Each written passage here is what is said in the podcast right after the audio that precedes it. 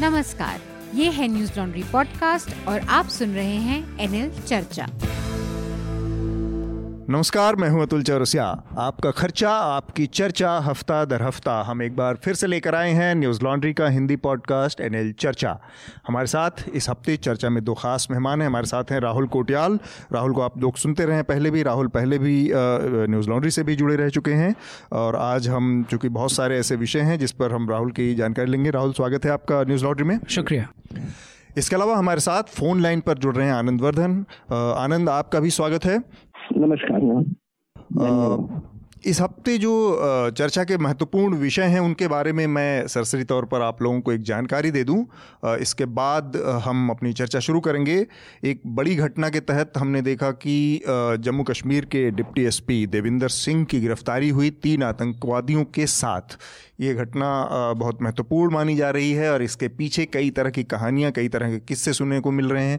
तो हम जानेंगे कि जो कश्मीर की पूरी स्थिति है, जो वहाँ का आतंकवाद है, उसमें पुलिस की जो भूमिका है उसको लेकर और इसके अलावा देविंदर सिंह का जो पुराना इतिहास रहा है, उस पर भी हम थोड़ा सा बातचीत करने की कोशिश करेंगे।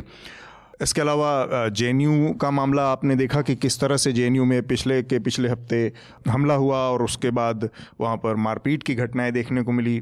तो इस पर हम बात करेंगे। इससे जुड़ा एक इंडिया टुडे और आज तक ने एक स्टिंग ऑपरेशन किया है और उस स्टिंग ऑपरेशन के इर्द गिर्द हमारी बातचीत रहेगी कि जो लोग सामने आए, जो नाम सामने आए हैं, उसके बाद इसमें पुलिस ने अभी तक इस मामले में जो रवैया अपनाया है, उस पर किस तरह की टिप्पणी की जा सकती है। इसके अलावा कोर्ट ने आदेश दिया है कि जो दो व्हाट्सएप ग्रुप थे, जिनके ज़रिए कहा जा रहा है कि कथित तौर पर इस पूरे हमले की को रचा गया है, उसकी योजना बनाई गई, उसको जब्त करने का आदेश दिया है कोर्ट ने। तो हम इस पर भी बात करेंगे। एक और घटना हुई पिछले हफ़्ते कोर्ट से ही जुड़ी रही। भीम आर्मी के मुखिया चंद्रशेखर आज़ाद को जमानत देने का जो मामला था, उसमें बड़ी तल्ख टिप्पणी कोर्ट की तरफ़ से आई है, दिल्ली पुलिस को लेकर। तो उस पर भी हम चर्चा करेंगे कि उसमें क्या क्या चीज़ें हो सकती हैं। और इसके अलावा दिल्ली के शाहीन बाग इलाके में अभी भी महिलाओं का जो प्रोटेस्ट है, वो जारी है। लगातार एक महीने से होने जा रहे हैं इस पूरे वाक़े को। तो हम इस पर भी बात करेंगे। इसके अलावा ईरान ने एक एक महत्वपूर्ण घटनाक्रम के तहत ये स्वीकार किया है कि वो जिस यूक्रेनियन जेट को सिविलियन जेट को मार गिराया गया था वो आ, उनकी ही मिसाइल से उसका उस पर हमला किया गया था। इसके बाद से सरकार के ख़िलाफ़ एक बड़ा सेंटीमेंट देखने को मिला ईरान में। तो हमारी कोशिश रहेगी कि इसके एक पहलू को भी देखें। और इसके अलावा जो 2012 में निर्भया के आरोपी हैं, जो बलात्कार कांड के आरोपी थे, उनको अब फांसी की सज़ा के मुहाने पर पहुँच गए हैं और अब ये माना जा रहा था कि 22 जनवरी को उनकी फांसी होगी, लेकिन उन्होंने राष्ट्रपति के यहाँ दया याचिका लगाई है और उसके बाद 22 जनवरी की फांसी की जो तारीख है, उसको, उस पर रोक लगा दी गई है। तो हम अपनी चर्चा को शुरू करें। सबसे पहले मेरे ख्याल से जो जम्मू कश्मीर से आई खबर है आ, उसी के ऊपर बात करते हैं कि देविंदर सिंह जो कि जम्मू कश्मीर पुलिस के डिप्टी एसपी हैं वो तीन आतंकवादियों को अपनी गाड़ी में बिठाकर और दिल्ली ले आने का उनके ऊपर आरोप है। वहाँ पर जम्मू कश्मीर पुलिस ने ही एक्चुअली उनकी गिरफ्तारी की है और इस पूरे वाक़े से पर्दा हटाया है। और अब तक जो जानकारी हमारे सामने आई है उसमें कई तरह की मिली जुली जानकारियाँ सामने आई हैं। मसलन उनका इससे पहले जो संसद पर हमला हुआ था उस मामले के जो आरोपी थे, जो कि संसद भवन में जो आतंकवादी मारे गए थे, उससे भी उनका नाम जुड़ा था और अफजल गुरु ने एक पत्र के ज़रिए उनका नाम उजागर किया था। हालाँकि उस समय उस पर कोई ख़ास बातचीत नहीं हुई, ना उसके जान, उस पर कोई जाँच पड़ताल खास की गई। लेकिन अब इस घटना के बाद इस तरह के सवाल उठने लगे हैं कि देवेंद्र सिंह असल में आतंकवादियों के साथ मिले थे या नहीं। इन तमाम पहलुओं पर तो मैं सबसे पहले राहुल आपसे जानना चाहूँगा, क्योंकि आप कश्मीर आते जाते रहे हैं और कश्मीर से आपने रिपोर्टिंग भी की है। तो जो पुलिस की वहाँ पर भूमिका है और जिस तरह से देवेंद्र सिंह के मामले में जानकारियाँ आ रही हैं ये क्या किसी एक एक एक, एक तो सामने सामने एक दिख रहा है कि एक पुलिस वाला रोग एलिमेंट हो गया और वो आतंकवादियों से मिल गया। एक एक जो हमें दिख रहा है सामने तो। लेकिन इस मामले में सिर्फ़ कहानी इतनी नहीं बताई जा रही है और लोग मान रहे हैं कि इसमें और भी कुछ चीज़ें चल रही थी। तो क्या लगता है कि देवेंद्र सिंह सिर्फ़ एक एक एक, एक करप्ट पुलिस ऑफिसर का मसला है? नहीं ये उससे काफ़ी आगे की बात है क्योंकि भारत में देखिए जहाँ कहीं भी इंटेलिजेंस हमारी सबसे ज़्यादा एक्टिव है और जहाँ पर सबसे ज़्यादा डिप्लॉयमेंट हमारी आर्मीज़ का इंटेलिजेंस एजेंसीज़ का है कश्मीर उनमें से एक है। वहाँ पे इतनी बड़ी चूक होना ये कोई इतने हल्के में लिया जाने वाली बात कतई नहीं हो सकती। जी। दूसरा जहाँ से जहाँ डिप्लॉयमेंट था देवेंद्र सिंह का वो अपने आप में बहुत इंपॉर्टेंट है। एंटी हाईजैक यूनिट में वो थे और एयरपोर्ट में वो तैनात थे जब उनकी गिरफ्तारी की गई है। ये कितने गंभीर सवाल खड़े करता है कि ऐसे समय पे जब पुलवामा अटैक कुछ टाइम पहले हुआ है, उसके बाद जब से 370 हटा है, तब से कश्मीर में जो जिस जिस तरह के सेंटिमेंट्स रहे हैं, जिस तरह के थ्रेट्स हैं इन्फिल्ट्रेशन की जितनी बातें आ रही हैं, वहाँ पे इतना, इतनी बड़ी चूक होना कि अगर सीधे सीधे एयरपोर्ट की एंटी हाईजैक यूनिट में कोई उनका मोल है टेररिस्ट का तो उसके कितने बड़े अंजाम हो सकते थे इसका अंदाज़ा लगाया जा सकता है। दूसरी एक इंपॉर्टेंट चीज़ इसमें यह भी है कि देविंदर सिंह एसओजी में तैनात रहे हैं। एसओजी के बारे में कहा जाता है कि एसओजी में वो कोई भी ऑपरेशन कश्मीर में जो होता है चाहे वो इंडियन आर्मी करती है चाहे सीआरपीएफ करती है चाहे कोई और करता है उसमें बिना एसओजी के वो ऑपरेशन कंप्लीट नहीं होता है। हम्म। हमेशा एसओजी के इनपुट पे और एसओजी की लीड पे ही ऑपरेशंस होते हैं क्योंकि एसओजी स्टेट की यूनिट है वो कश्मीर का चप्पा चप्पा जानती है उसके पास इंटेलिजेंस इनपुट होते हैं उनके सारी जगह सोर्सेज सबसे पहले जो इन्फॉर्मेशन आती हैं अमूमन उन्हीं के थ्रू आती हैं हम्म। तो एसओजी के बारे में कहा जाता है कि कहीं भी भेद हो सकता है लेकिन एसओजी में किसी आतंकवादी के सोर्सेस को इम्प्लांट कर देना ये इसके बारे में लोग सोचते भी नहीं हैं हम्म। क्योंकि एसओजी में प्लांट कर देना वो लगभग ऐसा ही है कि मतलब पाकिस्तान ने रॉब में अपना कोई जासूस तैनात बैठा बैठा दिया या तैनात हम्म। कर दिया तो वो लगभग इतनी खतरनाक चीज़ है और दिलचस्प ये भी है कि एसओजी में तैनात रहने के बाद देविंदर सिंह को एसओजी से निकाला गया था हम्म। उनके ऊपर चार्जेस लगे थे करप्शन के चार्जेस लगे थे और हाँ। उसके बाद उनको एसओजी से हटाया गया था उसके बाद भी एक व्यक्ति कैसे लगातार अवार्ड भी जीतता है उसको गैलेंट्री अवार्ड भी दिया जाता है और हम्म। अभी जो खबरें आ रही हैं उन खबरों के अनुसार उनका प्रमोशन ड्यू था वो एसपी होने वाले थे हम्म। इसी महीने के आखिर में हम्म। तो ये ये भी इशारा करता है कि उनकी ऊपर भी अच्छी खासी पकड़ रही होगी। ठीक बात। बड़ी दिलचस्प चीज़ है इनकी पूरी यात्रा भी हम देख रहे थे तो बड़ी दिलचस्प है कि उन्नीस सौ चौरानवे में देवेंद्र सिंह सब इंस्पेक्टर के तौर पर तैनात पुलिस में आए थे। तो उस तरह से देखा जाए तो क्लास वन ऑफिसर की रैंक तक पहुँचना मतलब आउट ऑफ़ टर्न जैसी स्थिति है। आमतौर पर एक सब इंस्पेक्टर को एसपी की रैंक या इस तरह की पोजीशन पहुँचने में पहुँचते हुए कम देखा जाता है। बहुत एक्स्ट्रॉर्डनरी परफॉर्मेंस होता है जिसका वही इस, इस तरह के अचीवमेंट कर पाता है। अब क्योंकि चीज़ें खुलने लगी हैं तो धीरे धीरे चीज़ें खुलती चली जाती हैं। तो जिस घटनाक्रम के लिए जिस ऑपरेशन के लिए देविंदर सिंह को गैलेंट्री अवार्ड दिया गया अब वो भी सवालों के घेरे में आ रही है। वो 2017 की एक घटना है जब ये पुलवामा में पोस्टेड थे और वहाँ पर एक एनकाउंटर हुआ था। तो generally Devinder Singh police line में कभी रुकते नहीं थे रात को वो अपने घर होते थे लेकिन जिस दिन वो एनकाउंटर हुआ उस रात देविंदर सिंह पुलिस लाइन में ही रुके हुए थे। उस उस एनकाउंटर हम्म। में चार फौजी मारे गए चार पुलिस के जवान मारे गए और तीन टेररिस्ट मारे गए जिन टेररिस्ट को मार गिराने के चक्कर में बाद में देविंदर सिंह को ये गैलेंट्री अवार्ड स्टेट गवर्नमेंट का जो सबसे बड़ा अवार्ड होता है वो दिया गया। ठीक है आनंद आप का क्या निष्कर्ष है देविंदर सिंह जैसे एलिमेंट्स पे पुलिस में? हाँ तो मैं कह रहा था कि पहले एक तथ्य का बारे में थोड़ा स्पष्टीकरण दे दूँ कि सब इंस्पेक्टर जो है उसका जो ड्यू प्रमोशन से अंतिम डीएसपी हो सकता है ये वो डीएसपी है मेरे ख्याल से आरक्षी हाँ, उपाधीक्षक है। हाँ। वो जो बिहार यूपी या कहीं भी किसी भी राज्य में एक सब इंस्पेक्टर पे जो बहाल होता है वो रिटायरमेंट की एज तक डीएसपी बन सकता है ये एक नॉर्मल हम्म। प्रोसीजर है उसमें कोई अनियमितता हम्म। मुझे नहीं दिख रही है हम्म। हालाँकि उन्हें अगर अवार्ड्स मिले हैं गैलेंट्री मिला है तो और ऊपर भी जा सकते थे। क्योंकि उससे जो है कई सालों का जंप मिल जाता है। तो मेरा ये कहना था कि आईपीएस तो रैंक नहीं होता है तो एसपी रैंक वाली जो बात है। नहीं आईपीएस नहीं है। आईपीएस हम्म। तो एएसपी पे प्रवेश पर ज्वाइन करता है एसपी से ही ज्वाइन करता है। ठीक बात। ये मेरे ख्याल से डीएसपी है जैसा कि मीडिया रिपोर्ट में मैंने देखा हाँ, है। हाँ. तो सब इंस्पेक्टर जो है अपने करियर के अंतिम पड़ाव में जो है डीएसपी बन जाता है। ठीक बात। तो और जहाँ कमिश्नरेट सिस्टम है जैसे दिल्ली वगैरह में वो ए, जो एस एच ओ है वो एसीपी तक जाता है। एसीपी जो है वो डीएसपी के ही समकक्ष होता है। हम्म। दूसरी बात जो राहुल ने कही है वो सब तो है ही उन्होंने जो ग्राउंड है कवर कर दिया है।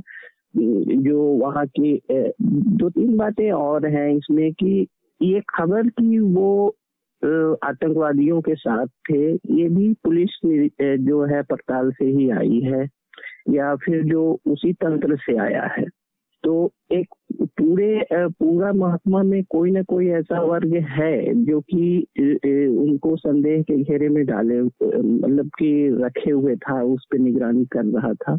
और ये पुलिस से ही नहीं नहीं, आर्मी में पहले जो है, इस तरह के कई उदाहरण आए हैं, जो कि वो हनी ट्रैप का मामला हो या कुछ इस तरह की खुफिया जानकारी देने का मामला हो या पोस्ट बेस स्टेशन से या ऐसे ऐसे उदाहरण आते रहते हैं तो लेकिन इनका दो तीन बहुत संवेदनशील केस जैसे पार्लियामेंट अटैक जो है 2001 का हम्म। से और केसेस से और इन कुछ जो जैसा कि राहुल बता रहे थे कुछ टीम जो ये लीड कर रहे थे या जिसके भाग थे वो काफ़ी संवेदनशील असाइनमेंट्स उनको सेंसिटिव असाइनमेंट्स में थे हम्म। क्योंकि एक मतलब आंतरिक सुरक्षा तंत्र के हिसाब से एक खतरनाक बात है हम्म। अगर बहुत दिन तक इस नेट में उस विजिलेंस नेट में इस तरह के दागदार ऑफिसर या संदिग्ध जो हम्म। अधिकारी हैं लगभग 20 साल हो गए इसमें उनके रहते हुए ये एक खतरनाक एक चीज़ और मैं कह रहा था कि एक तो ये है कि 2001 में संसद का हमला हुआ था और 2004 में उनके वकील ने जो अफजल गुरु के वकील थे उन्होंने इस बात की जानकारी दे दी थी कि जो आतंकी आया था उस आतंकी से अफजल गुरु को मिलवाने का काम मिलवाने की बात देवेंद्र सिंह ने ही की थी। तो तब से लेके और उसके बाद में जो उनका प्रमोशन है या उनकी जो यात्रा है, वो और बड़ा संदेह खड़ा करती है कि मतलब आमतौर पे इस तरह के गंभीर मामले जैसे एसओजी की ही बात हो गई या फिर उनको जिस तरह से वहाँ पे एयरपोर्ट की निगरानी में रखा गया तो बैकग्राउंड चेक एक बहुत आम चीज़ हम, हमने सुना है कि बैकग्राउंड चेक होता है, किस तरह का रिकॉर्ड रहा है ये वो।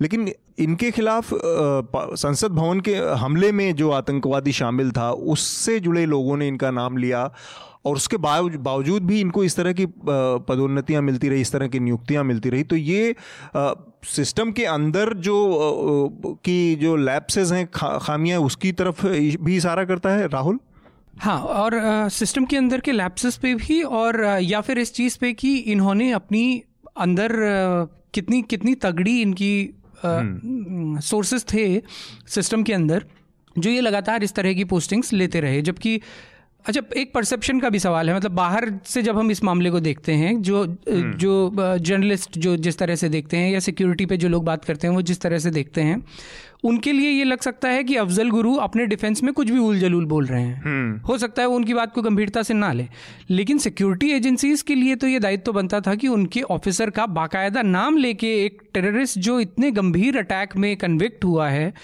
वो बाकायदा नाम लेते हुए ये बता रहा है और उसके कुछ टाइम बाद ही एक दिलचस्प घटनाक्रम ये भी है कि 2004 में जब ये बात सामने आई थी हम्म। तो वहीं के एक जर्नलिस्ट ने देवेंद्र सिंह को इंटरव्यू किया था और देवेंद्र सिंह ने ये बात कबूल की थी कबूल की थी। कि हाँ मैंने अफजल गुरु को अपने साथ रखा था अपने कैंप में टॉर्चर किया था और उससे उगलवाने की कोशिश की थी लेकिन उसने कुछ नहीं बताया था और ये सारी बातें ऑफ़ द रिकॉर्ड थी। कहीं रिकॉर्ड्स में शो नहीं किया था कि अफजल गुरु की गिरफ्तारी हुई है। हम्म। तो इतना कोलैबोरेट होने के बाद भी इस पे फर्दर कोई पड़ताल नहीं हुई। ये अब कई गंभीर तरह के सवाल खड़े करता, करता है, है। एक मैं नज़ीर मसूदी एनडीटीवी के पत्रकार हैं जो कि श्रीनगर से उन्होंने एक बहुत महत्वपूर्ण बात कही। मुझे लगता है कि इस पूरे मसले को उस निगाह से देखना चाहिए कि कश्मीर में जो आतंकवाद का पूरा मसला है उसमें कदम कदम पर उन्होंने कहा कि पैसे का एक बड़ा खेल है कि आतंकवादी को पकड़ने पर पैसा है आतंकवादी बनने पर पैसा है आतंकवादी को मारे जाने पर पैसा है। इस तरह की तमाम चीज़ें वहाँ पर चल रही हैं। और ये मैं इसलिए इस उस, उस कोर्ट को कह रहा हूँ कि इसमें से जो आतंकवादी पकड़ा गया जिन तीन आतंकवादियों के साथ देवेंद्र सिंह पकड़े गए उसमें से एक आदमी हिजबुल मुजाहिदीन का टॉप लीडरशिप में शामिल है और उसके ऊपर पुलिस ने इसी पुलिस ने 20 लाख रुपए का इनाम रख रखा है। तो एक एक सामान्य सा सवाल दिमाग में किसी के भी उपज सकता है कि जिस आदमी को के ऊपर 20 लाख रुपए का इनाम है अगर पुलिस ऑफिसर सिर्फ़ वो करप्ट ही ही हुँ, होता हुँ, तो वो 20 लाख रुपए बहुत होते हैं। कि किसी को पकड़वाकर किसी तरीके से वो 20 लाख रुपए हासिल किए जा सकते हैं। तो ये ना करके देविंदर सिंह जो कर रहे थे, वो एक बड़े किसी दूसरे तरह के उसकी तरफ़ इशारा करता है, जो किसी षड्यंत्र की तरफ़ या कोई ऐसा खेल। और आज उस षड्यंत्र का एक छोटा सा हिस्सा है, जो कि बीबीसी की एक रिपोर्ट आई है चूँकि ये बीबीसी की रिपोर्ट है, फिर भी मैं कोट कर रहा हूँ उसकी ऑथेंटिसिटी और ये सब चीज़ें मैं मान के चल रहा हूँ कि बीबीसी ने ठीक से ही किया होगा।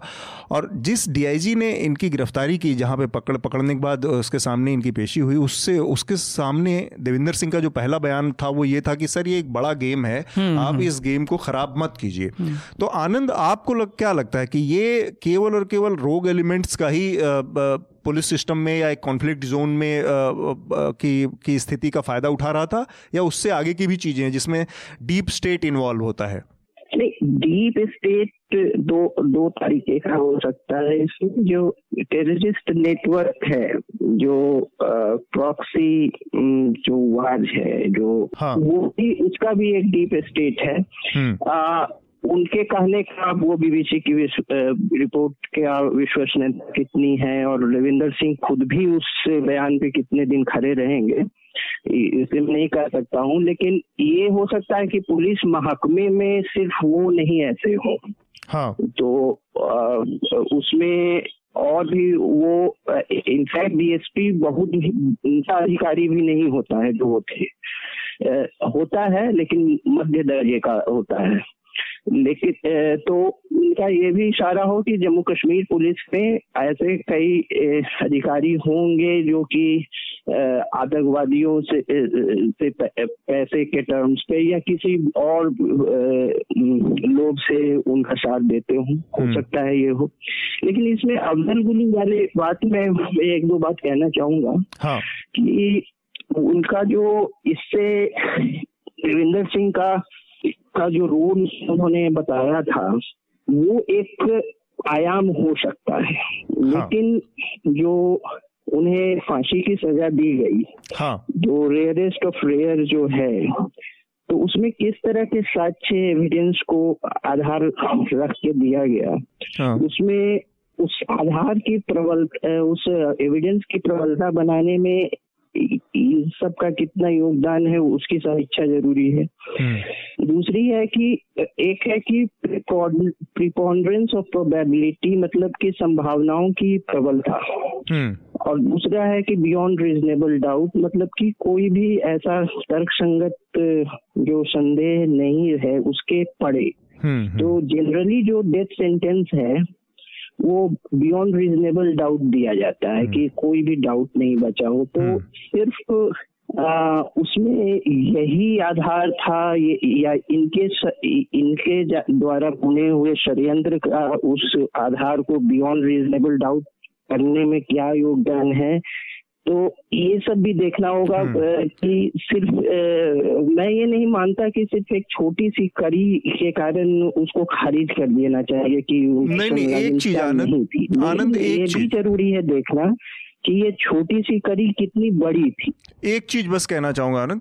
यहाँ पर तो हम अफजल गुरु की फांसी की बात ही नहीं कर रहे हैं। अफजल गुरु की फांसी देश के सुप्रीम कोर्ट ने तय की और उनको फांसी हुई और किस किस आधार पर किन तथ्यों के आधार पर हुई किन सबूतों के हम उसको आ, स्वीकार कर रहे हैं क्योंकि वो सुप्रीम कोर्ट के बाद और कोई तरीका नहीं है हमारे यहाँ तय करने का। तो सुप्रीम कोर्ट ने जो फैसला दिया हम उसको मान रहे हैं। यहाँ बात हो रही है देवेंद्र सिंह के आचरण की और उनसे जुड़ी परिस्थितियों क्योंकि देवेंद्र सिंह जैसे आदमी के बारे में हम क्या सोचें और डीप स्टेट के बारे में क्या सोचें? राहुल, आपका क्या मानना है? हम, नहीं, मैं आपकी बात से एग्री करता हूँ कि अफजल गुरु के कंटेक्स में देविंदर सिंह का जहाँ जहाँ तक ज़िक्र आता है, उसके आधार पर ये नहीं कहा जा सकता, जैसा कि कई लोग पहले से सुप्रीम कोर्ट के फैसले को और आनंद का भी शायद अपनी जगह कहना ठीक है, क्योंकि एक नेरेटिव बहुत स्ट्रांगली काम करता है, जो ये कहता है कि अफजल गुरु को फांसी सबूतों के अभाव में हुई।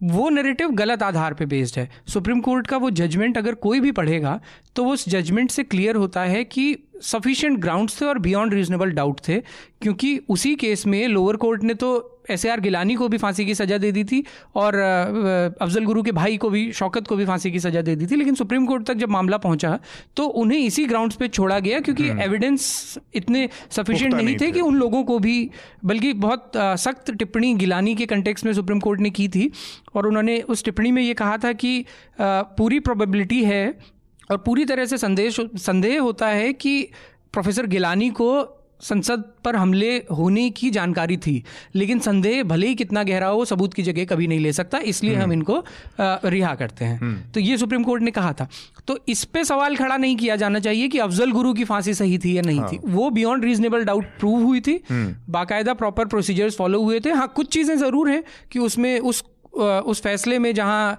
collective conscience of the nation type की बात सुप्रीम कोर्ट ने की थी उसको क्रिटिसाइज किया जा सकता है उसको क्रिटिसाइज करने के अधिकार संविधान ही देता है। हम्म। और बाद में जिस तरह से अफजल गुरु को फांसी देने के लिए जो प्रोसीजर अपनाया गया कि उनको जब फांसी हो चुकी थी उसके कई दिनों बाद वो हम्म। चिट्ठी उनके परिवार तक पहुँची जिसमें ये ज़िक्र था। लेकिन इस एक बहाने पे वो सेकंड नैरेटिव जो कि आधारहीन है उसको मज़बूत नहीं किया जाना चाहिए। ठीक बात। आनंद नहीं, सही है मैंने भी लग, मैंने भी अफजल गुरु वाले प्रकरण को इसी संदर्भ में कहा था कि वो सुप्रीम कोर्ट का जो निर्णय था उस पर, उसके कई आयाम थे उसको इससे जोड़ के, सिर्फ़ एक एक नैरेटिव को उससे जोड़ के उस फैसले का अभी से पूर्वालोकन नहीं करना चाहिए हम्म। ठीक है। चलिए देविंदर सिंह देविंदर सिंह के मामले में क्योंकि बहुत ही ये इस तरह का भी संगीन भी मसला है और इस तरह के मामलों में अक्सर हम हमारे सामने बहुत आधी अधूरी तस्वीरें सामने आती हैं। मीडिया में भी जो बातें आती हैं वो उसी पुलिस महकमे के लीक और ये सब चीज़ों फ़ीड और प्लांट के हिसाब से आती हैं। तो कभी हम समझ नहीं पाते लेकिन हम चीज़ों की तस्वीर बना सकते हैं एक अंदाज़ा लगा सकते हैं जो उपलब्ध साक्ष्य हैं। राहुल आप कुछ कह मैं बस एक चीज़ और इसमें जोड़ना चाह रहा था एक एक अलग पर्सपेक्टिव वो ये कि मीडिया ने इसको कैसे कवर किया है। हाँ। और आ, कुछ जगह ये सोशल मीडिया पे बहुत ज़्यादा चल भी रहा है कि सच में अगर उनकी जगह देविंदर सिंह की जगह देविंदर खान होते तो हम्म। मीडिया कैसे कवर कर रहा होता और बहुत महत्वपूर्ण सवाल है बहुत महत्वपूर्ण है बिल्कुल हाँ। इसको नकारा नहीं जा सकता इसको ये कह के नहीं नकार सकते कि आ, क्यों इसको धर्म का एंगल दिया जा रहा है हम्म। ये बिल्कुल सही बात है कि जहाँ पर बाकायदा एक कानून लाया जा रहा है जो धर्म के आधार पर नागरिकता तय करता है उस समय जहाँ ऐसा नैरेटिव चल रहा है उस समय पे ये बात हवा में नहीं है ये सवाल सच हम्म। में अपने आप में एक संपूर्ण सवाल है और मायने रखता है कि अगर देवेंद्र सिंह की जगह कोई मुस्लिम होते हम्म। तो तमाम मुस्लिम्स जिनसे लगातार उनकी देशभक्ति के प्रमाण मांगे जा रहे हैं हम्म। उन पर कई तरह के सवाल खड़े कर दिए जाते तो किस तरह से मीडिया को इस तरह की इश्यूज़ को कवर करना चाहिए लगातार करना चाहिए हम्म। और जितने भी सो कॉल्ड नेशनलिस्ट मीडिया हैं जो अपने आप को बाकायदा टिकर चला के कहते हैं कि हम्म। सबसे देशभक्त रिपोर्टिंग हम करते हैं और सबसे देशभक्त सबसे बड़े हम हैं उस तरह के चैनल्स में इस कितने लोगों ने इसको कवर किया और एक, हाँ। और एक और इंसिडेंट का मैं ज़िक्र करना चाह रहा था राजेंद्र सिंह नेगी एक हवलदार हैं हम्म। जो कि कश्मीर में पोस्टेड थे पिछली आठ जनवरी को बॉर्डर पर पेट्रोलिंग करते हुए वो फिसले और पाकिस्तान की सीमा में चले, चले गए। हम्म।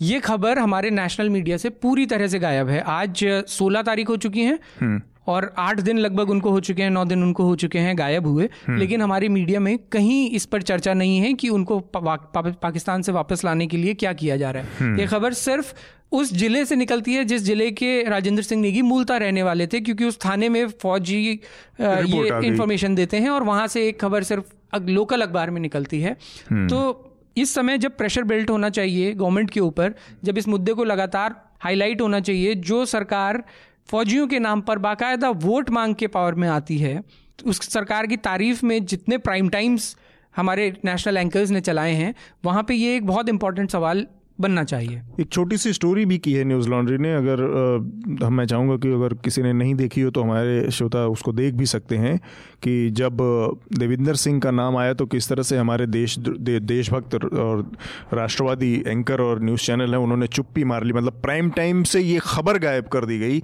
अब इसमें किसका नुकसान था? इसमें किसी चैनल का क्या इंटरेस्ट था कि एक अगर सिर्फ़ ऊपर ऊपर की ही लाइन देखी जाए ऊपर की ही बातों पर भरोसा किया जाए तो एक पुलिस अधिकारी आतंकवादियों के साथ पकड़ा गया, वो रोग एलिमेंट था और वो पुलिस पुलिस के अंदर मौजूद एक भेदिया था।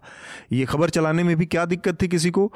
तो क्या कहीं और से संचालित हो रही कि आप ये खबर प्राइम टाइम पे नहीं तो ये न्यूज़ लॉन्ड्री ने इस पर एक एक रिपोर्ट की है उन न्यूज़ चैनलों के ऊपर, वो भी देखी जा सकती है। आनंद, आपकी कोई आखिरी टिप्पणी हो, नहीं तो फिर हम अपने अगले विषय की तरफ़ बढ़ेंगे। मैं कह रहा था कि राजनीतिक विश्लेषण हो या मीडिया विश्लेषण हो, एक, जो अगर आप किसी पक्ष में अगर नैरेटिव एक तरफ़ से झुका हुआ है हाँ। और आप दुर्बल महसूस कर रहे हैं तो लोगों की हिपोक्रेसी या लोगों की के दोहरे मापदंड हम्म। दिखाने के लिए वाट अबाउटली बहुत ही ज़रूरी और इंडिस्पेंसेबल एनालिटिकल टूल है अच्छा कि इसीलिए क्योंकि न्याय के न्याय जो है जस्टिस के जर में वाट अबाउटरी है हम्म, हम्म। कि कि एक तरह का आचरण उसके साथ दूसरे तरह का मेरे साथ ये तो न्यायोचित नहीं है ये भी एक तरह की वाट अबाउटरी है हम्म। और चिल्ड्रन ऑफ़ लेसर गॉड जो एक जस्टिस का मूल मंत्र है कि भाई हम किसी छोटे भगवान के बच्चे हैं क्या जो हमसे ऐसे? हम्म। उसी तरह अभी मीडिया चैनलों का जो विश्लेषण है कि भाई छोटी सी घटना अगर कोई दूसरे समुदाय या ये तुम कर देते हो तो बहुत बड़ी स्टोरी बना देते हो इसमें क्यों नहीं कर रहे हैं? तो वाट बाउट्री को जो लोग खारिज करते हैं वो बहुत लंबे समय तक वाट बाउट्री के बिना नहीं रह सकते हैं हम्म। क्योंकि ये न्यायोचित जो विश्लेषण है या उसके लिए बहुत ज़रूरी है ठीक बात चलिए हम अपने अगले विषय की तरफ़ बढ़ते हैं जो कि जेएनयू की घटना से जुड़ा मामला है। इस पर आज तक इंडिया टुडे नेटवर्क ने एक स्टिंग ऑपरेशन किया और उसमें कुछ ऐसे लोग सामने आए जो कि ये स्वीकार कर रहे हैं कि उन्होंने किस तरह से छात्रों के ऊपर हमला किया और किस तरह से इसकी पूरी योजना बनाई। और वो एबीवीपी जो कि राष्ट्रीय स्वयंसेवक संघ की छात्र शाखा है, उससे जुड़े लोग हैं। इसके अलावा अलग अलग उसमें लोगों के मीडिया संस्थानों की जाँच पड़ताल में कुछ इंडिविजुअल नाम भी सामने आए हैं और अब पुलिस ने भी उन नामों को स्वीकार किया है, जिसमें एक लड़की है, कोमल शर्मा, जो कि दिल्ली यूनिवर्सिटी की छात्रा है। वो भी इस हमले में शामिल थी और वो एक लाठी लिए हुए दिखती हैं अपने हाथों में डंडा लिए हुए नज़र आई। इस तरह के कई चीज़ें सामने आई। ये जो मीडिया की रिपोर्ट है स्टिंग ऑपरेशन उस पर अब कई तरह के सवाल खड़े किए गए। उससे पहले भी कई सारे तरह की बातें हुई।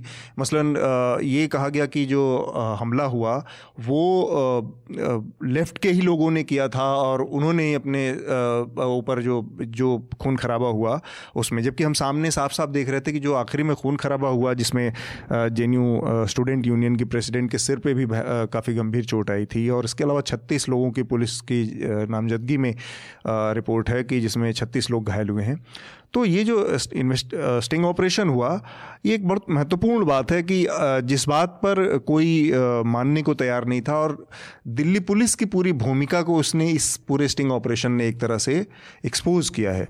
दिल्ली पुलिस की भी और एडमिनिस्ट्रेशन की भी। लेकिन मुझे मतलब मेरा पर्सनल ऑब्जर्वेशन ये है कि स्टिंग ऑपरेशन ने सिर्फ़ अंत के घटनाक्रम को, जो सबसे बड़ा, हालाँकि सबसे बड़ा था और सबसे ज़्यादा वायलेंस जिस घटनाक्रम में हुआ उसी हाँ। पे फोकस किया तो इसलिए उसने एक सीमित नैरेटिव दिया, दिया है सामने जबकि बसंत ने न्यूज़ लॉन्ड्री के लिए जो रिपोर्ट्स हम्म। की हैं लगातार इतने दिनों से हम्म। उन रिपोर्ट्स में हम हमको ये झलक भी मिलती है कि पाँच तारीख की घटना से पहले वहाँ पे कुछ क्या क्या चीज़ें हुई हैं हाँ। तो लेफ़्ट भी कोई पाक साफ़ नहीं है हाँ।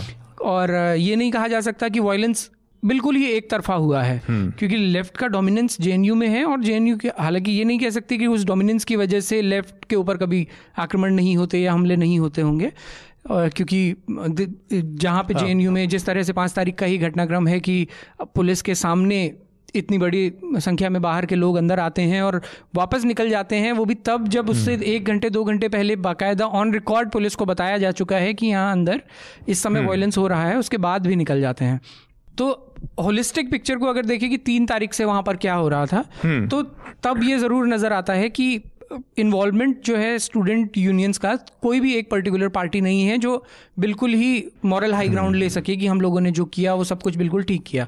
ठीक बात। लेकिन बिल्कुल लेफ़्ट वर्सेस राइट के नैरेटिव में इसको देखना भी गलत है। हम्म, वहाँ पे तीन तारीख को भी घटनाएँ हुई थी जिसमें लेफ़्ट के छात्रों ने सर्वर को रूम बंद कर दिया था और मतलब कई सारी चीज़ें लेकिन फ़ीस वृद्धि को ही लेकर ये सारी बातें चल रही थी।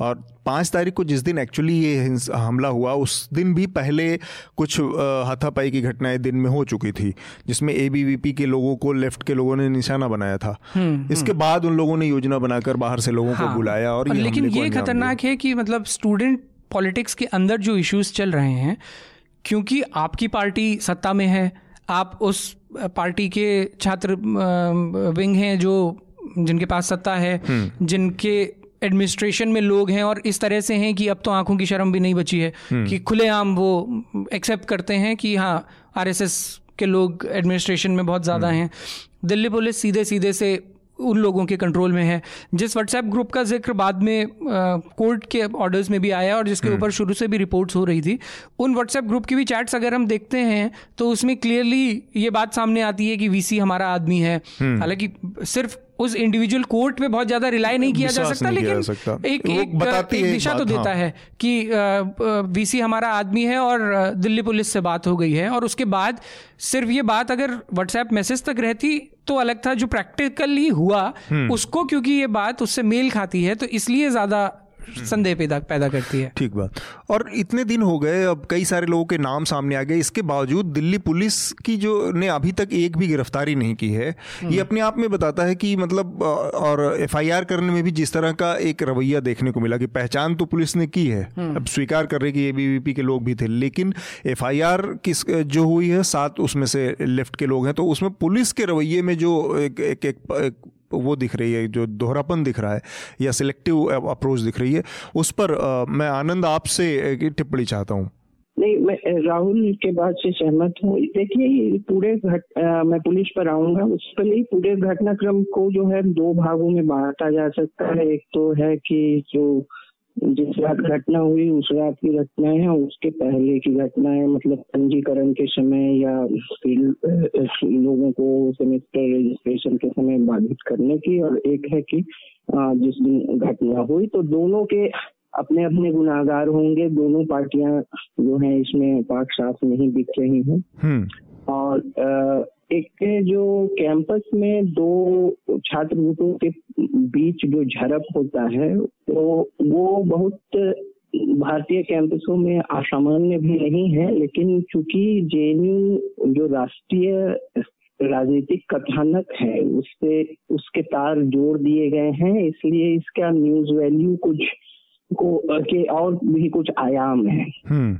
तो इसके कारण जो है उससे इसका राजनीतिकरण भी है और राजनीतिकरण हर कैंपस में होता है लेकिन राष्ट्रीय स्तर पर हम्म। खैर जो भी हो तो फिर तीसरी बात है इसमें कि कुछ जो ओल्ड फ़ैशन स्कूल के जर्नलिस्ट हैं या लोग हैं वो अभी भी जो है स्टिंग ऑपरेशन को वो वैलिडिटी नहीं देते हैं। तो वो भी एक है कि उसकी उसका उसकी कितनी जर्नलिस्टिक वैल्यू है इस पर भी विवाद है हम्म। आ, और लेकिन ये है कि जो क्लेम्स हैं और काउंटर क्लेम्स में है उसमें जो आलोचना का विषय एकमात्र जो है वो है कैंपस में हिंसा हम्म। और वो किस गुट ने किया नहीं किया जो भी गुट है उसमें उस वो दंडित हो ये तो सभी चाहेंगे। लेकिन फ़िलहाल जो है जो जिसकी पहचान की जा सकती है वो है कि वायलेंस हुआ इस पर कोई विवाद नहीं हाँ, तो वायलेंस वायलेंस की आलोचना होनी चाहिए क्योंकि जो द्विपक्षीय ढंग से बट गया है ये तो उस, हम्म। उसकी आलोचना नहीं होकर अब लोग गुटबाजी में लगे हम्म, तो ठीक बात तो और इस जेएनयू हो डीयू हो पटना यूनिवर्सिटी हो बीएचयू हो इलाहाबाद यूनिवर्सिटी है बहुत ज़्यादा संख्या उन छात्रों की है जिनको इनसे कोई मतलब नहीं हाँ। हाँ मतलब, मतलब राजनीतिक ज़्यादातर छात्र होंगे। हाँ न लेफ़्ट से ना राइट से वो वहाँ गए हैं अपने कोर्स पूरा करेंगे प्रतियोगी परीक्षाओं की तैयारी कर रहे होंगे या जिस भी कार्य के लिए गए हैं तो ज़्यादातर छात्रों से इनसे कोई मतलब नहीं है। छात्र समुदाय को परिभाषित करने के जो मापदंड है वो भी बहुत ठीक नहीं है। हम्म। जो छात्र वो भी है। हम्म, तो पुलिस की भूमिका तो अब है, दो तीन चीज़ों को लेकर है। जैसे पिछली बार भी जामिया के ये में, मैंने कहा था कि सीआरपीसी का हवाला देते हुए कि पुलिस जो है विश्वविद्यालय के परिसर में जो सीआरपीसी के पैंतालीस या अड़तालीस राहुल कानून ज़्यादा जानते हैं, बता सकते हैं। उस सीआरपी सैतालीस, अड़तालीस में किसी परिसर में किसी भी अगर उसे लगे कोई खतरा है या पीछा कर रही हो कुछ का तो प्रवेश कर सकती है। जेएनयू में क्यों नहीं की? जेएनयू में क्यों नहीं की? और या तो कम्युनिकेशन गैप या डायरेक्ट ऐसे है इंफॉर्मेशन का फ्लो ऊपर से क्या था? हाँ ये दो तीन चीज़ें हैं। और और और जो परीक्षण में नहीं जा सकती है यह सिर्फ़ एक लोकल पुलिस स्टेशन और यूनिवर्सिटी एडमिनिस्ट्रेशन के बीच का समझौता है। हम्म। लेकिन इस समझौते पर प्रेसिडेंट सीआरपीसी का होगा अगर पुलिस महकमा इस बात उसको लगता है कि ये महत्वपूर्ण मामला है। खतरा है। ठीक बात। कोई खतरा है।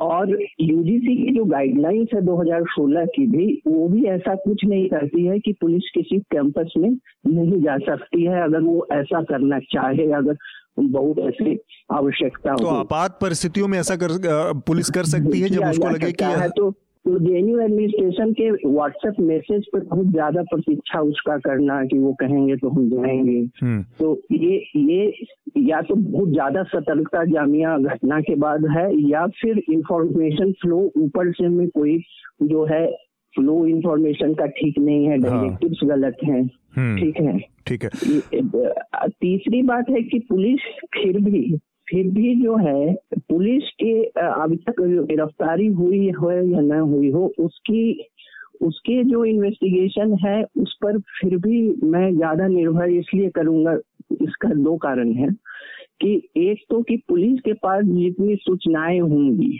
और और जितनी सूचनाओं को वो ऑथराइज ढंग से ले सकती है लोगों से, वो कई ज़्यादा होगी किसी भी मीडिया संस्था क्योंकि वो ऑथराइज है इंफॉर्मेशन लेने का उसे इंफॉर्मेशन देना कोई मना नहीं कर सकता। ठीक बात है। अब दूसरी बात है कि पुलिस जो इन्वेस्टिगेशन करेगी उसे उसे कोर्ट में सिद्ध करना होगा।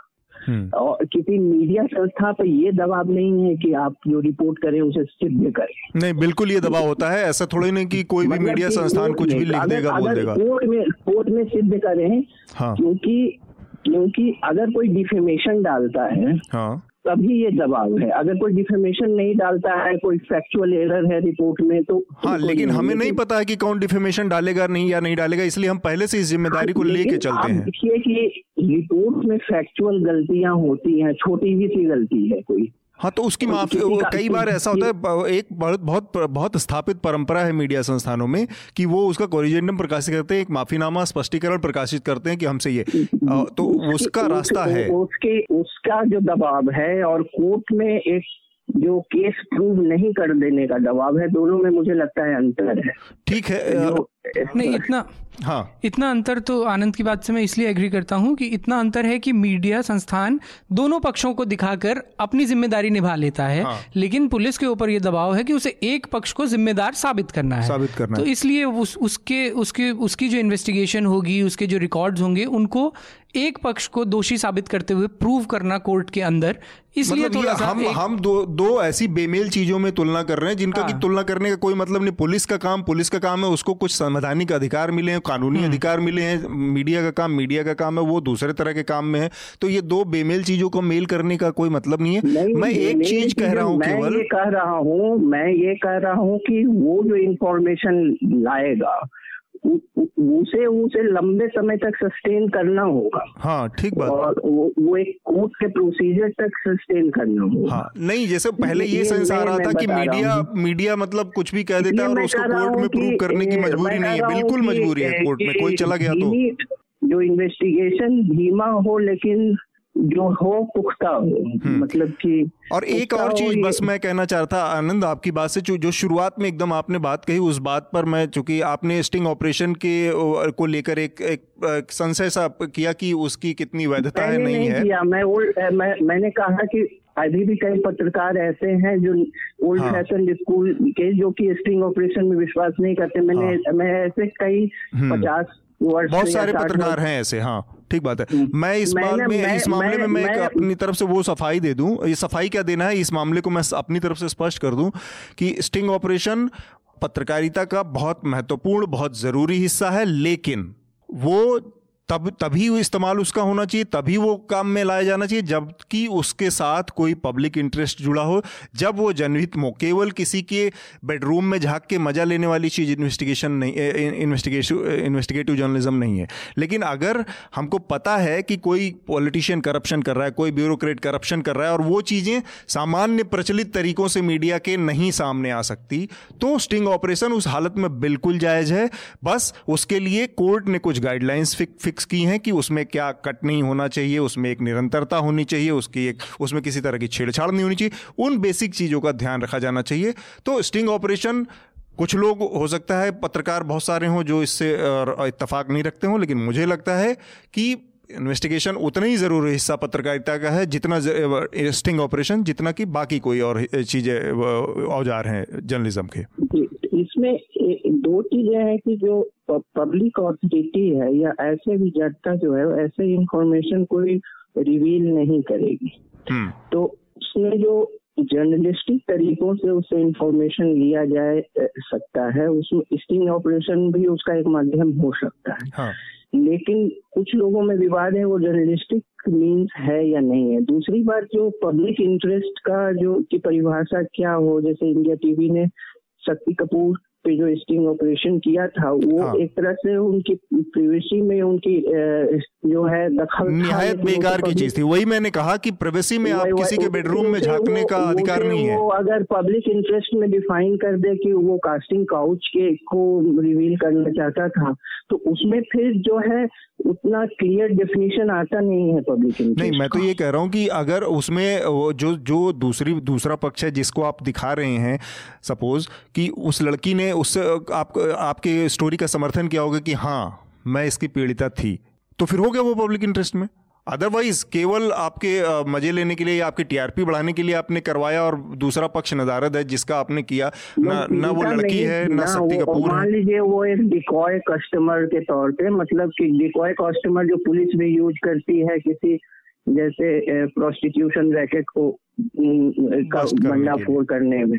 हाँ। तो वो उसमें उसी तरह चैनल वालों ने खुद एक लड़की को हाँ लेकिन उसके लिए गाइडलाइंस वही मैंने कहा कि कोर्ट ने गाइडलाइंस बनाई है कि आप इस तरह के मीन्स इस्तेमाल नहीं कर सकते। वो तो प्रॉपर गाइडलाइंस है अब हमारे यहाँ। हम्म। ठीक है?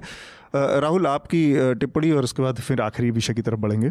स्टिंग ऑपरेशंस को लेके नहीं मेरा भी ये मानना है लेकिन मैं शायद ओल्ड फ़ैशन और न्यू फ़ैशन के बीच में कहीं इसके ऊपर अपनी राय रखता हूँ कि मुझे लगता है कि जहाँ पे बाकी सारे विकल्प खत्म हो जाएँ और कोई दूसरा विकल्प ना हो लार्जर पब्लिक इंटरेस्ट ऑब्वियसली जुड़ा हुआ हो वहाँ पर स्टिंग ऑपरेशन शायद जस्टिफाइड है। लेकिन अदरवाइज़ जो पेपर ट्रेल पे जो स्टोरीज बिल्ट होती हैं या जो सोर्सेस पे स्टोरीज बिल्ट होती हैं वो हमेशा क्योंकि जहाँ भी स्टिंग ऑपरेशन का ज़िक्र आता है वहाँ पे एथिक्स का सवाल बहुत मजबूती से खड़ा हो जाता है। क्योंकि वो हमेशा से क्लैश करता है राइट टू प्राइवेसी के साथ में। भले ही वो आप लार्जर पब्लिक इंटरेस्ट में भी कर रहे हैं लेकिन उसमें राइट टू प्राइवेसी हमेशा से लड़ेगी। अनिरुद्ध बहल का जजमेंट है 2010 का सुप्रीम कोर्ट का। उसमें बहुत क्लियरली सुप्रीम कोर्ट ने ये बताया है कि वैलिड भी किया है मतलब उन्होंने मना ही नहीं की है। उन्होंने खुद इसका ग्रांट दिया है कि लार्जर पब्लिक इंटरेस्ट में किया जा सकता है लेकिन कुछ शर्तें उन्होंने रखी हैं कि कब ये लार्जर पब्लिक इंटरेस्ट प्रूव हाँ। होगा। ठीक बात। चलिए हम अपने अगले विषय की तरफ़ बढ़ते हैं। हालाँकि ये पूरा विषय था जेएनयू में और उसकी पुलिस की भूमिका और हिंसा से जुड़ा लेकिन फिर भी महत्वपूर्ण इसका पहलू वही था कि जो स्टिंग ऑपरेशन हुआ उस पर बात होनी ज़रूरी थी। हम अपने आखिरी विषय की तरफ़ बढ़ते हैं जो कि भीम आर्मी के मुखिया हैं चंद्रशेखर आज़ाद। उनको जो जामा मस्जिद में धरना प्रदर्शन सीए के खिलाफ धरना प्रदर्शन करने के खिलाफ पुलिस ने गिरफ़्तार किया था और उनकी जमानत का विरोध पुलिस कर रही थी। इस पर बहुत कड़ा तल्ख एक टिप्पणी की है दिल्ली की कोर्ट ने और उनको जमानत भी आज मिल गई है चंद्रशेखर आज़ाद को। और कोर्ट की टिप्पणी में साफ़ साफ़ कहा गया कि आप इस तरह से बिहेव कर रहे हैं कि जैसे जामा मस्जिद पाकिस्तान में हो। और इवन पाकिस्तान में भी है तो भी वहाँ पर भी विरोध प्रदर्शन करने से किसी की, किसी को कोई मना ही नहीं है। और धरना प्रदर्शन करना तो हम ये देख रहे हैं कि एक इस सरकार ने धरना प्रदर्शन जैसी चीज़ को एक नए खांचे में वो करना शुरू किया कि हर जगह 144 लागू कर देना जबकि शांतिपूर्ण तरीके से जहाँ पर प्रदर्शन हो रहे हैं वहाँ पर भी ये। तो उसके लिहाज से ये टिप्पणी कितनी महत्वपूर्ण है कोर्ट की? बहुत इम्पोर्टेंट है और सिर्फ़ इसी मामले में नहीं अभी आ, कश्मीर के बारे में भी बात करते हुए सुप्रीम कोर्ट ने ये टिप्पणी की है कि धारा 144 बार बार इम्पोज कर देना या इम्पोज करने के बाद बार बार लगातार उसको एक्सटेंड करते रहना ये पावर का मिसयूज़ है ये स्टेट पावर का मिसयूज़ है ऐसा ही इंटरनेट बैन के लिए भी उन्होंने कहा है कि वो उसको अभी हम ऑल दो फंडामेंटल राइट नहीं बन बना सकते सीधे सीधे ये नहीं कहा जा सकता कि इंटरनेट हमारा फंडामेंटल राइट है हाँ। लेकिन ये ज़रूर कहा है कि जिन लोगों का पूरा कारोबार इंटरनेट पे डिपेंड करता है उनका राइट टू प्रोफेशन जो है वो ज़रूर फंडामेंटल राइट है हम्म। मान लीजिए कश्मीर के जो अखबार लगातार इतने समय से बंद चल रहे हैं या अमेजन जैसी वेबसाइट है या कोई भी और वेबसाइट है अगर इंटरनेट पूरी तरह से ठप हो जाता है तो इनका पूरा कारोबार ठप हो जाता है और कारोबार जो है वो फंडामेंटल राइट में आता है तो इस तरह की टिप्पणियाँ लेकिन वापस भीम आर्मी वाले पे आते हैं हाँ। भीम आर्मी के कंटेक्स में जब कोर्ट ने ये टिप्पणी करी उसके हम्म। साथ ही कंडीशंस भी लगा दी उनकी बेल पे कि आप किस किस जगह पे नहीं जाएँगे नहीं और किस किस जगह पे आप प्रोटेस्ट नहीं कर पाएँगे तो इससे दोनों तरह के मैसेजेस जाते हैं एक मैसेज तो उन लोगों के लिए जाता है जो उस डिसीज़न को पढ़ते हैं और इस बात को अप्रिशिएट करते हैं कि कोर्ट का ये कहना बहुत अच्छा है इसको वेलकम किया जाना चाहिए। लेकिन दूसरी तरफ़ पुलिस को भी ये मैसेज मिल जाता है कि चलिए ठीक है हमारी तो मुसीबत यही थी कि ये इस एरियाज़ में प्रोटेस्ट ना करें। दिल्ली में ना और हाँ अल्टीमेट रिज़ल्ट जो उस डिसीज़न का निकला वो उससे उनका उल्लू तो सीधा हो ही गया कि अब ये जो भी हम्म। करें यहाँ दिल्ली में या जामिया के आसपास ही प्रोटेस्ट नहीं करेंगे। नहीं कर पाएँगे। तो एक क्लियर मैसेज अगर इसमें होता जिसमें क्लियर डायरेक्शंस होते कि हाँ। अगर अगर कोर्ट ये कह रहा है कि भैया वहाँ पर जामा मस्जिद कोई पाकिस्तान में नहीं है और अगर होती भी तो भी वहाँ पर प्रोटेस्ट करने की में क्या बुराई है हम्म। तो फिर आप उससे रोक क्यों लगा रहे हैं हाँ फिर उनको अनुमति दीजिए एक तरह की तड़ीपार जैसी स्थिति होगी हाँ? कि आप वहाँ जा ही नहीं सकते या इस शहर के इस इस इलाके में आपकी प्र, प्रवेश आपका तो दोनों तरह के संदेश ये देता है इसलिए बहुत ज़्यादा रिलाय करना एक लाइन पे हाँ। मुझे नहीं लगता कि उतनी भी उम्मीद जगाता है ठीक बात है आनंद आपको कितनी उम्मीद जगाता है नहीं इसमें कोर्ट का जो निर्णय है जो देखिए ये सब कोई विज्ञान है नहीं जिसमें दो पक्ष हैं। एक तर्क देगा कि हम ऑर्डर मेंटेन कर रहे हैं। एक का रहेगा कि मेरा विरोध का प्रदर्शन है था विरोध मेरा अधिकार है। हाँ. तो अब एक आर्बिटर के तौर पे अगर दो तर्क हैं अपने अपनी जगह हैं तो कोर्ट का जो फैसला है उसके तर्क को मानने के अलावा किसी भी जो सभ्य लोकतांत्रिक स्वभाव जो समाज है उस वो एक आर्बिटर के तौर पे उसे मानना होगा वो पुलिस ऑर्गेनाइजेशन हो या सिटीजन ग्रुप है या प्रोटेस्टिंग ग्रुप है हाँ. नहीं तो क्या है कि अब अंबेडकर ने जो कॉन्स्टिट्यूंट असेंबली में जो एक खतरा जताया था कि आगे जो है विरोध का धरना और वगैरह प्रदर्शन एक ग्रामर ऑफ़ एनआरकी होगी और ये होगा। लेकिन वो जो है, वो बहुत अति स्थिति के लिए उन्होंने कहा था। बहुत लोग उसे कोट करते हैं साइट करते हैं, ये करते हैं। लेकिन मेरे ख्याल से यहाँ दो एक्टर्स हैं। एक स्टेट एक्टर है, राज्य एक्टर है जिसका इंटरेस्ट ज़्यादा रहेगा कि ऑर्डर हो। और दूसरा है सिटीजन ग्रुप है जो एग्रीड ग्रुप है वो कुछ मुद्दों पर विरोध करेंगे दोनों हम्म। तो अब आर्बिटर के तौर पे कोर्ट ने ये के, के, के ऑब्जर्वेशन है उन्हीं को मैं मा, मानता हूँ कोर्ट ने हम्म। जो कहा है वो सही कहा ठीक बात हम अपनी चर्चा के आखिरी पड़ाव पर हैं और जो हमारा आखिरी राउंड होता है वो रिकमेंडेशन का राउंड है उसको हम कंप्लीट करते हैं। तो आनंद सबसे पहले हम आप ही के रिकमेंडेशन अपने श्रोताओं के लिए इस हफ़्ते लेंगे। मैं दो दो तीन आज कई दिन बाद आया हूँ तो दो तीन रिकमेंडेशन दे रहा हूँ। हम्म। एक है कि इसी सप्ताह जो विश्व के एक बहुत शीर्षक संरक्षणवादी विचारक मैं उसके लिए भारत में गलत शब्द रूढ़ीवादी है, मैं उसे संरक्षणवादी बोलता हूँ। कॉन्जर्वेटिव थिंकर रॉजर स्कर्टन का निधन हुआ है। ब्रिटेन के बीसवीं सदी और इक्कीसवीं सदी दोनों के सबसे जो है, महत्वपूर्ण संरक्षणवादी विचारक हैं। उनकी उनके उसकी भारतीय प्रेस में उस पर चर्चा भी मैंने कम देखी है। मैं चाहूँगा कि उ, उन, उनके बुक्स लोग देखें एक बार पढ़ें। और उसमें से दो तीन बुक्स का मैं लिंक भेज दूँगा। दूसरा जो मेरा है कि जो विश्व भारती जो विश्वविद्यालय है, उसमें एक स्वप्न दास गुप्ता का व्याख्यान सीए के पक्ष में था, जिसके कुछ विद्यार्थी गुटों ने जिसका विरोध करके अब उसे बाधित किया। तो जस्ट एक टोकन के तौर पे एक, कि सीए पे जो है संवाद होनी चाहिए, एक तरफा नैरेटिव दोनों तरफ़ से नहीं होना चाहिए, एक संवाद होना चाहिए। इसलिए उनके दो लेख एक टेलीग्राफ और टाइम्स ऑफ़ इंडिया में जो मैंने पिछली बार हफ़्ता में भी रिकमेंड किया था हम्म, हम्म। उसे मैं रिकमेंड करता हूँ एक सांकेतिक रूप से कि संवाद हो तीसरा जो है एक आ, ये हिंदी साहित्य के लिए पिछले दस दिन जो है एक दर्दनाक अनुभव रहे हैं। कि इसके बहुत शिक्षक कवि नागार्जुन पर हाँ। यौन शोषण के आरोप का आरोप लगा है। एक पैंतीस वर्षीय महिला है उन्होंने हम्म। लगाया है। और ये एक प्र, एक जन कवि एक प्रगतिशील कवि जिसे समाज के विभिन्न विचार के लोगों ने वो प्रगतिशील हो या दलित आंदोलन हो वामपंथी हो सभी ने और इनसे अलावा भी आंचलिक रूप से केवल राजनीति की धारा में नहीं बन रहे थे और एक समय वो था तो इसी तरह से जो नेरूदा पे चिली के जो बहुत से सख्त कवि थे उनसे हम्म। उन्होंने स्वयं अपने मेमर्स में इस तरह की हिंसा करने की बात स्वीकार ली उसके बाद उनका जो धरोहर है साहित्यिक धरोहर को किस तरह पढ़ा जाना चाहिए इसके पर मेरा मन बड़ा विचलित होता है हम्म।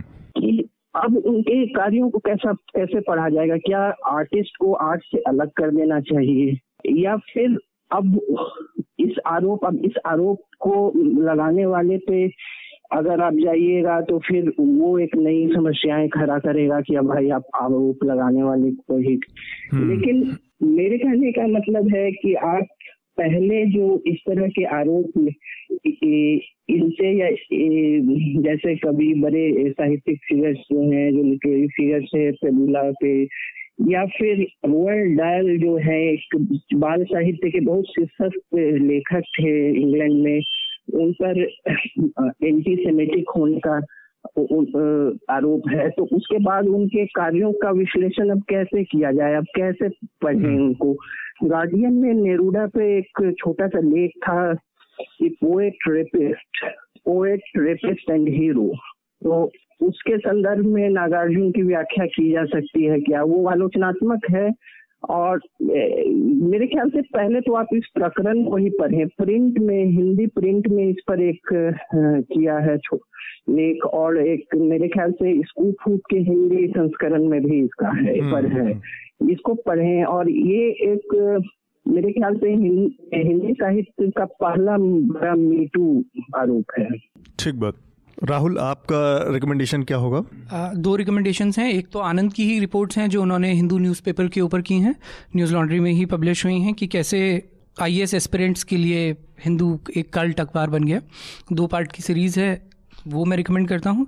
और दूसरा बीबीसी पर एक रिपोर्ट है चाइना में रहने वाले जो मुस्लिम्स हैं उनके ऊपर।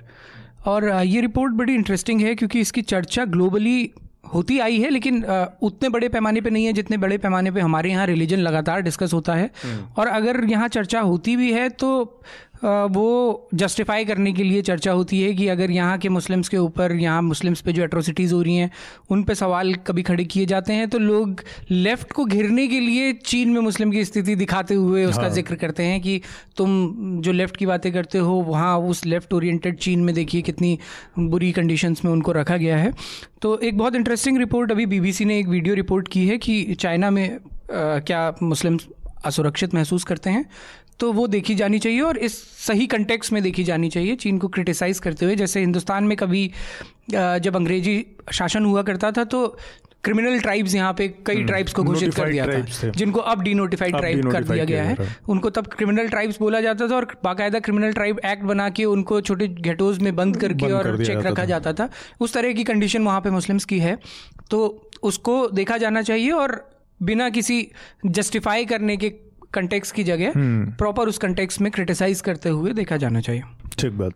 Uh, मेरा दो रिकमेंडेशन है। एक तो एक किताब आई है कश्मीर के ऊपर अशोक कुमार पांडे की कश्मीर और कश्मीरी पंडित।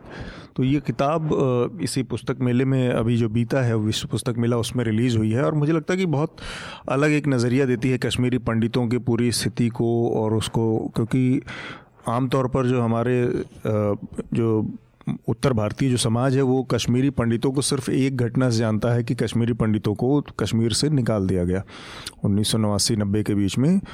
उसके कश्मीरी पंडित का पूरा रेफरेंस पॉइंट ही है कि उसको बस निकाल दिया गया। तो इस पूरी चीज़ को, एक पर्सपेक्टिव को और उस पूरी सिविलाइजेशनल जर्नी को समझने के लिए एक बहुत महत्वपूर्ण किताब है। और दूसरा एक मैं अपना छोटा सा अपना ही प्लग कर देता हूँ अपना इंटरव्यू जो कि सुदर्शन न्यूज़ के संपादक हैं सुरेश चौहान के उनके साथ है लेकिन इसके लिए आपको पूरा इंटरव्यू देखने के लिए न्यूज़ लॉन्ड्री को सब्सक्राइब करना पड़ेगा तो बहुत छोटी सी चीज़ है तीन सौ रुपये का भी सब्सक्रिप्शन आप ले सकते हैं। और ये मैं इसलिए कह रहा हूँ क्योंकि हम बार बार आपसे अपील करते हैं तो इस बार अपने एक, एक इंटरव्यू के ज़रिए आपसे अपील कर रहे हैं कि न्यूज़ लॉन्ड्री को सब्सक्राइब करें क्योंकि आपके समर्थन से जो मीडिया खड़ा होगा वो आपकी बात ज़्यादा करेगा और किसी भी तरह के पॉलिटिक्स या फिर कॉरपोरेशन के दबाव से मुक्त रहेगा।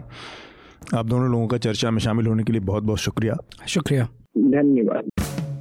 न्यूज़ लॉन्ड्री के सभी पॉडकास्ट ट्विटर आई और दूसरे पॉडकास्ट प्लेटफॉर्म पे उपलब्ध हैं। खबरों को विज्ञापन के दबाव से आज़ाद रखें। न्यूज़ लॉन्ड्री को सब्सक्राइब करें।